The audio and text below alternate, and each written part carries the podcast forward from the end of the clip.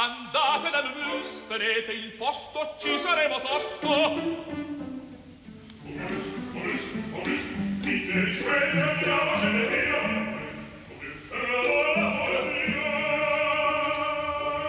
Momus, il caffè dell'opera. Buongiorno, benvenuti al programma di Laura Zanacchi. La responsabilità tecnica oggi è affidata a Alessandro Davac. Buongiorno da Sandro Capelletto. Ascolteremo in questi 40 minuti di eh, Momus musica di Georg Friedrich Händel, di Alessandro Scarlatti, di Benedetto Marcello, di Leonardo Vinci. Staremo a cavallo tra sei e soprattutto primo Settecento, dedicandoci a un genere molto particolare che sta, grazie a un progetto solido che, cammina, che sta camminando molto bene, che sta riscontrando una nuova attenzione al genere della cantata.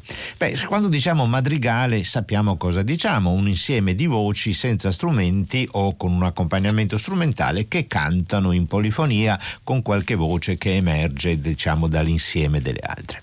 Quando diciamo opera sappiamo cosa diciamo, c'è un'azione scenica, c'è l'opera composta di recitativi, di arie, ma che cosa sia, che cosa sia stata l'importanza della cantata da camera su testo italiano?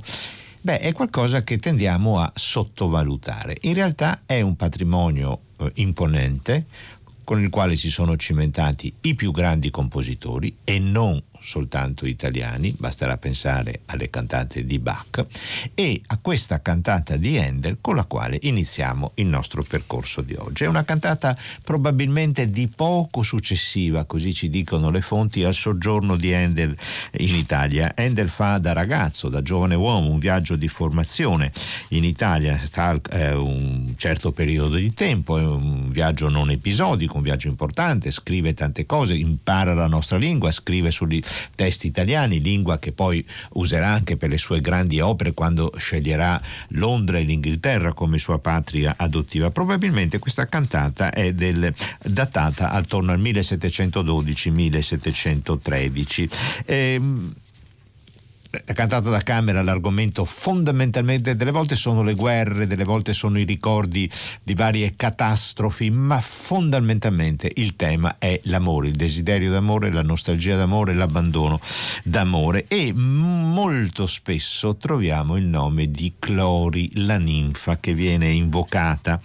E Clori di te Milagno e di te Onume, figlio di Citrea, che il cor feristi per una che non sa che cosa è amore, recitativo e poi aria. Se un dì m'adora la mia crudele, con, nell'aria naturalmente i versi si accorciano, devono essere più incalzanti. Se un dì m'adora la mia crudele, contento allora il cor sarà, che sia dolore, che sia tormento, questo mio seno più non saprà. E qui ritorna uno dei grandi luoghi comuni della, eh, del madrigale e anche della cantata amorosa, cioè la distanza, la distanza che è incolmabile, ma questa distanza non fa altro che aumentare il mio desiderio di te e dunque più sono distante, più ti desidero.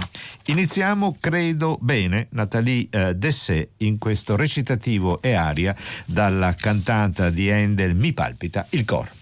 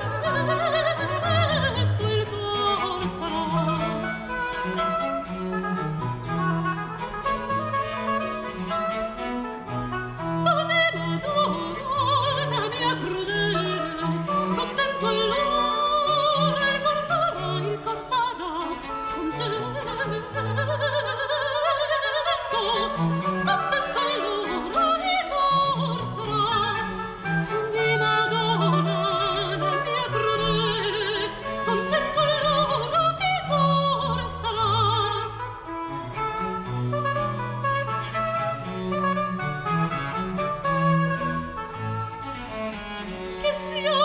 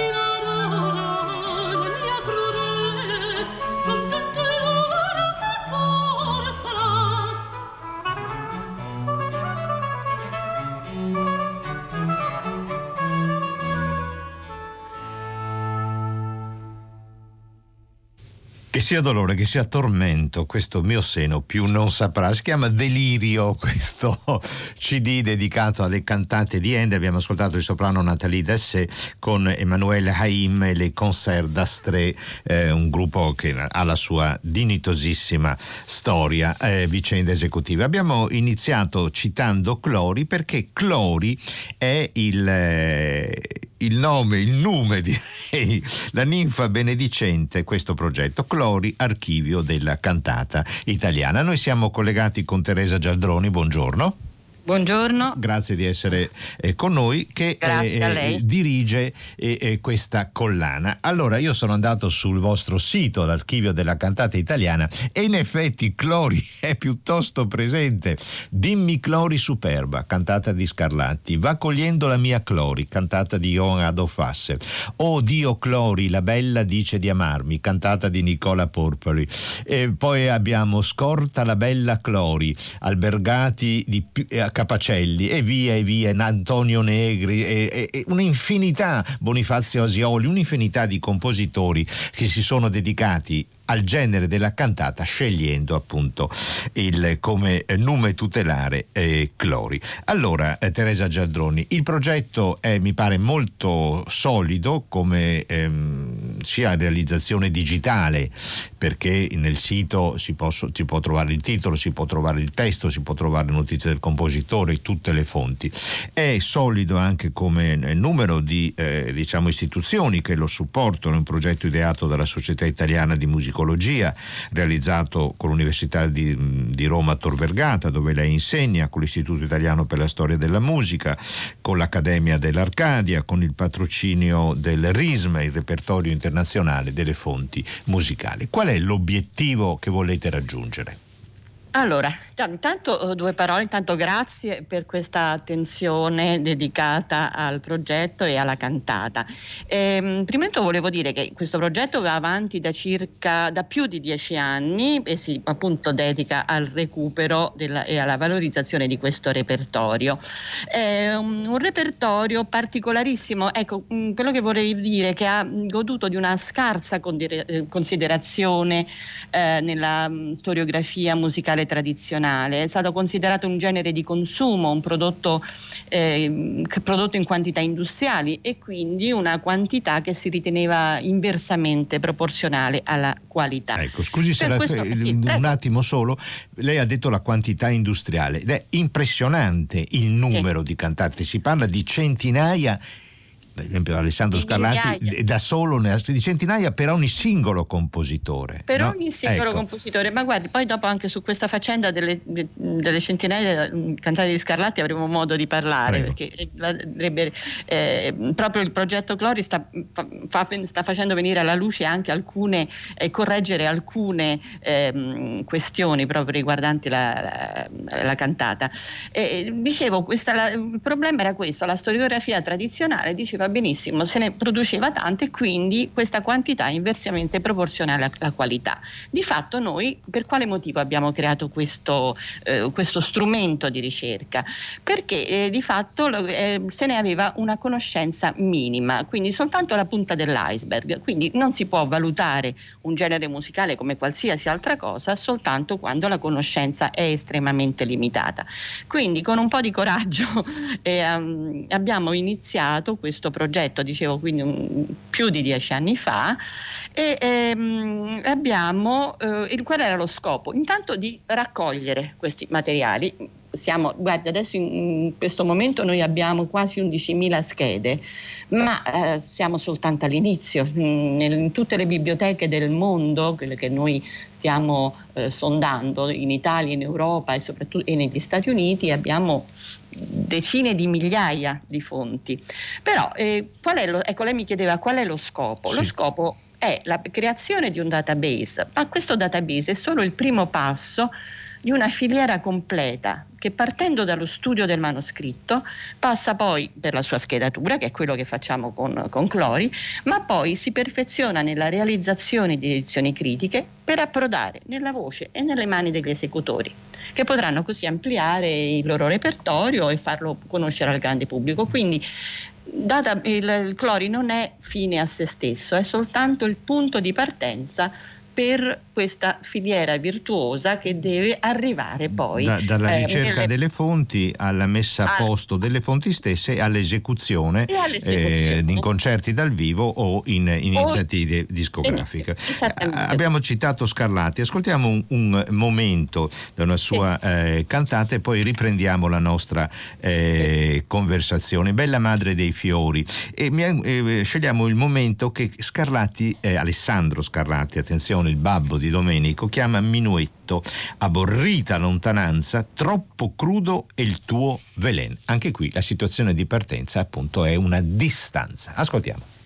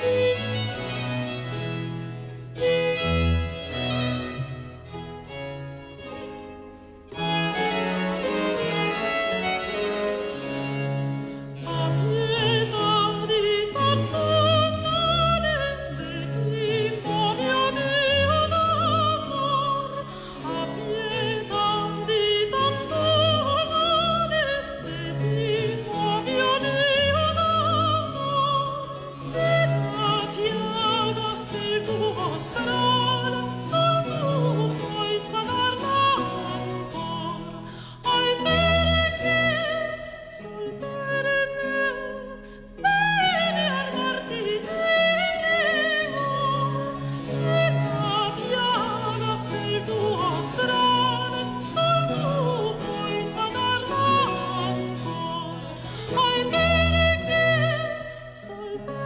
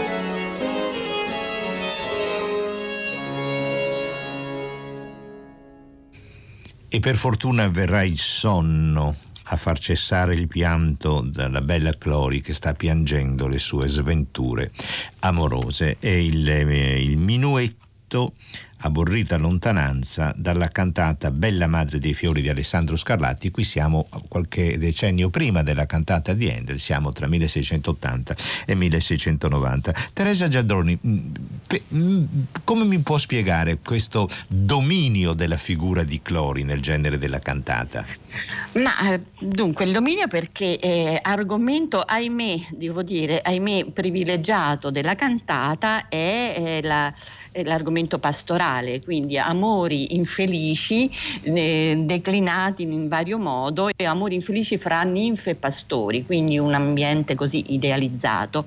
E devo dire, quindi Clori è uno dei personaggi più f- mm, frequentati da questa eh, letteratura, da questi testi, ma anche Virgili, Fileno, uh, Eurillo, Irene, ma ecco c'è un ma però.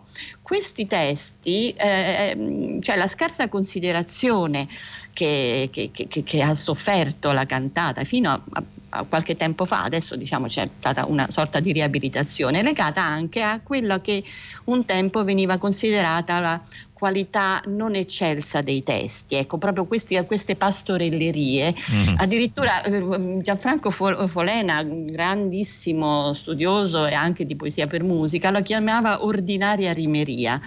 Ma un giudizio così severo, secondo me, si può applicare soltanto a una parte, a una fetta di repertorio, perché poi di fatto eh, noi abbiamo anche testi di un certo spessore. Inoltre, questa è la cosa interessante che è venuta fuori anche dal, da, da questo approfondimento che stiamo facendo con Clori. Questi testi eh, apparentemente banali, cioè queste, queste, questi amori infelici, questo, eh, queste vicende di ninfe e pastori, erano destinati a un pubblico privato. Ecco, la cantata era un genere privato, ecco, per questo anche... Ecco, lei ha preceduto la mia successiva domanda, proprio il eh. luogo, il contesto eh. dell'esecuzione, perché ninfe e pastori, ma qui non siamo eh, tra ninfe e pastori nei, nei no. prati e nei campi, siamo in salotti spesso esclusivi anche.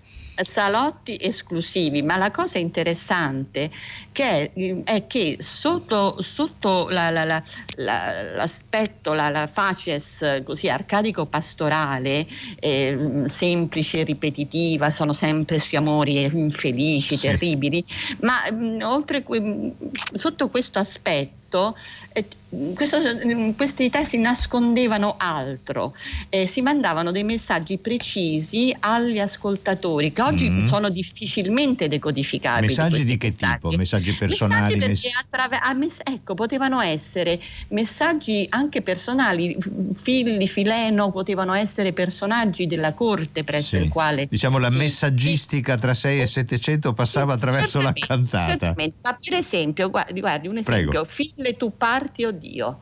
Ecco, questa cantata era dedicata per esempio a, alla cantante Faustina Bordoni che doveva partire. Eccoci. Doveva partire, quindi Filli era eh, per la partenza di un personaggio. Oppure, guardi, le cose erano anche molto più complesse perché, per esempio, le cantate, famose cantate di Handel e del periodo di, del primissimo Settecento, quando Handel lavorava a Roma, hanno, contengono dei riferimenti politici quindi ci sono anche dei riferimenti alla guerra di successione spagnola.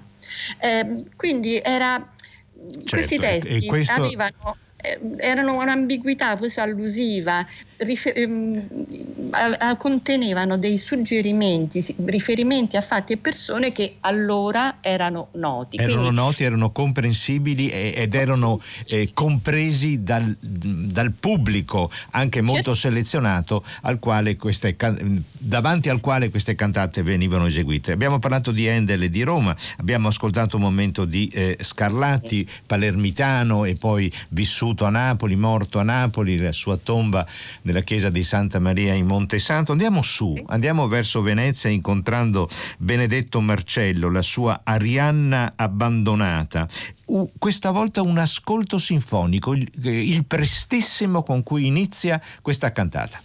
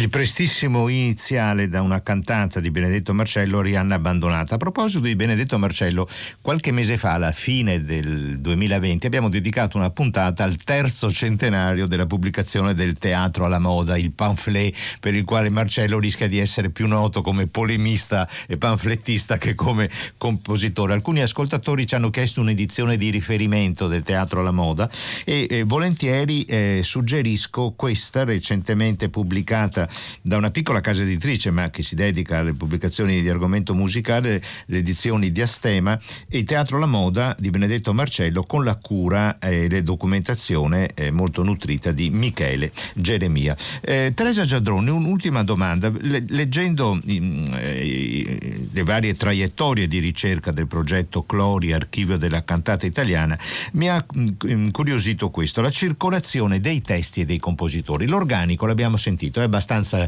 ridotto, una voce solista, un clavicembalo o un piccolo ridotto ensemble orchestrale. La circolazione, ecco qual è l'area di diffusione del genere della cantata? Ecco, eh, dunque la, la, la cantata si diffonde in tutta Europa esattamente come si diffonde l'opera. Cioè gli autori di cantata sono in massima parte anche gli autori dell'opera, quindi noi troviamo cantate eh, in, eh, eseguite lì dove venivano eseguite anche le opere. L'opera, l'opera italiana, sappiamo tutti che è, è, l'opera in Europa è opera italiana sì. e così anche la cantata, quindi noi troviamo ehm, le cantate venivano eseguite in tutta Europa, in, in Germania, in Inghilterra, nel, nel, nel nord Europa, in Russia, così come veniva eh, eseguita l'opera, perché era, eh, faceva parte del compito anche dei maestri di cappella che lavoravano eh, per i teatri in, in, paesi stranieri, ma facevano parte del loro compito anche scrivere eh, cantate italiane. Ma cantate in lingua italiana venivano scritte anche da da musicisti non italiani. non italiani. Heineken, per esempio, ha scritto delle meravigliose cantate, eh, cantate in lingua italiana. Eh, Kaiser, eh, vabbè, no, vabbè, il caso Handel poi è un, è un caso a eh, parte, chiaramente, però era, era, era eh, molto diffusa e quando si scriveva una cantata si scriveva principalmente in lingua italiana, così esattamente è un percorso parallelo a quello dell'opera, diciamo. Ecco. Certo, e noto anche anche appunto che l'arco temporale è molto esteso perché la vostra ricerca va dal 1620 fino ai primi decenni dell'Ottocento, quindi stiamo parlando di oltre due secoli no? sì, di, di, di, ricerca, di acquisizioni e di eh, scoperte. Sì, chiaramente cambia moltissimo la contata, nel, così, così, come cambia l'opera, dal punto di vista del eh, stile, eh, chiamiamolo, dello, dal punto di vista formale, forse è più corretto dire così, dal punto di vista formale segue un po' le sorti dell'opera, ecco, quindi ecco, diciamo che però nella seconda seconda metà del Settecento c'è un declino, ecco, noi teniamo in considerazione anche queste perché per esempio le cantate, i testi eh, di cantate di Metastasio vengono messi in musica anche nei primi dell'Ottocento, quindi sì. per questo motivo noi... Però, esatto, però p- forse perde un po' di centralità e di novità. Perde, sicuramente, sicuramente. Bene, perde. grazie molte, noi ci congediamo eh, grazie, con grazie. Il, il, il, momento finale di questa cantata di Marcello L'Arianna abbandonata, abbiamo ascoltato un momento intensamente ritmico, pieno di energia nel prestigio bellissimo iniziale, congediamoci con Che dolce fuoco in petto, l'aria conclusiva di questa cantata di eh, Benedetto Marcello. Grazie a risentirci. Grazie a lei.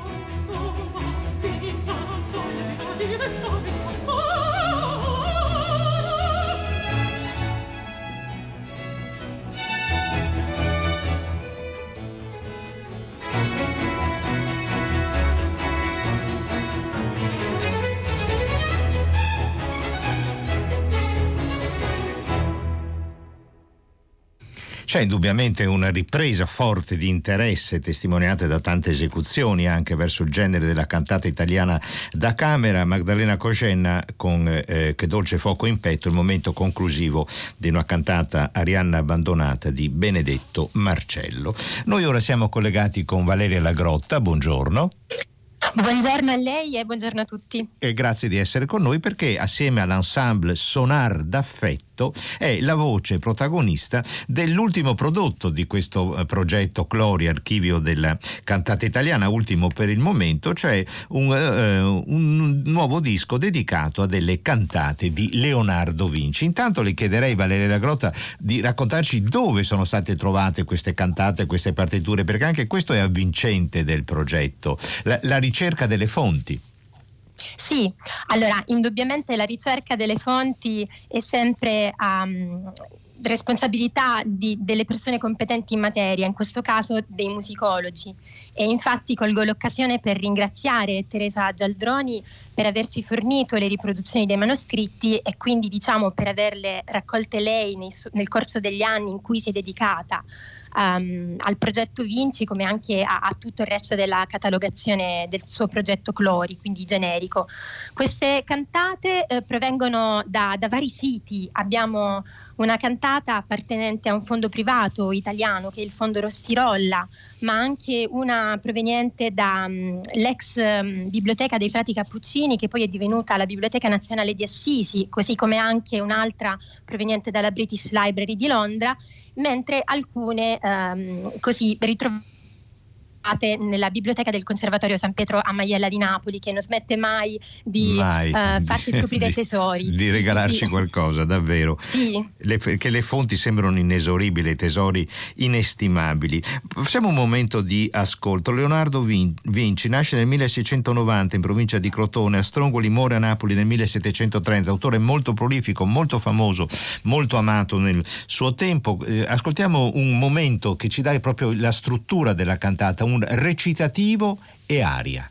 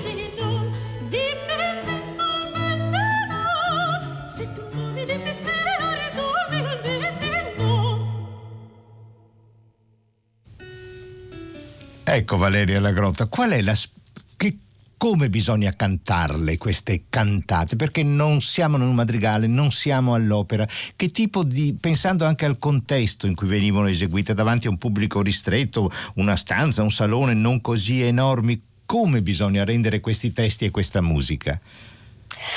Allora, è una domanda interessante perché noi in realtà abbiamo solo un'immagine, un pensiero, ma ehm, forse non sapremo mai come queste cantate potessero essere eseguite. Mi spiego.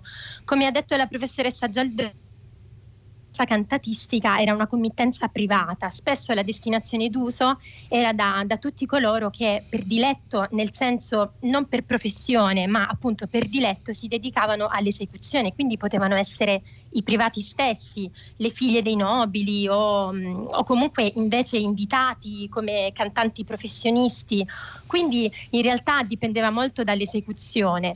Una cosa certa di queste cantate di, di Leonardo Vinci e che mh, traspare una fortissima teatralità, per cui potrebbero essere tranquillamente considerate come recitativi e arie estratti da una scena di un atto di una delle sue opere. Così le dobbiamo immaginare, così le possiamo immaginare. Certo, ci ha dato sì. una, una, chiave eh, di, di, lettura e di adesione a questi testi e a questa musica eh, molto utile. Immaginiamo una situazione operistica anche se non abbiamo le scene anche se non abbiamo la grande sala di un teatro, ma un ambiente raccolto. Ma io ho molto apprezzato anche l'intimità con cui lei rende queste situazioni accompagnata dall'ensemble, sono tre strumenti, un clavicembalo, un violoncello, un arcigliuto, l'ensemble Sonar d'affetto. Dobbiamo chiudere Momus e lo chiudiamo con la sua voce, dall'ultima delle cantate di eh, Leonardo Vinci che ha, ha proposto in questa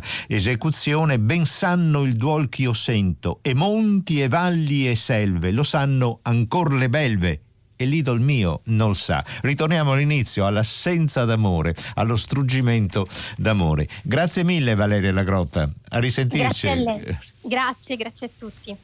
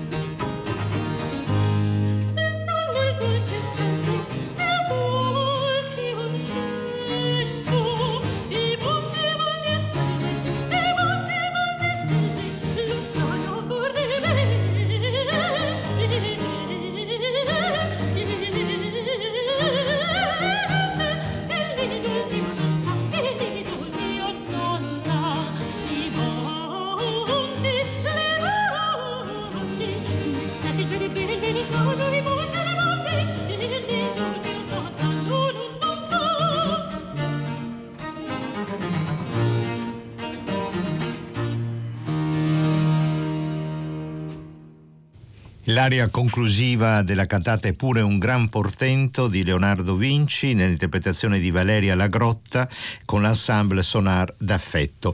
Cantate deliziose, dice una nostra ascoltatrice al numero della comunità d'ascolto di Radio 3. Ricordo che tutte le puntate di Momus sono riascoltabili dal sito di Radio 3, si possono scaricare in modalità podcast e si possono ascoltare anche con l'applicazione Rai Play eh, Radio.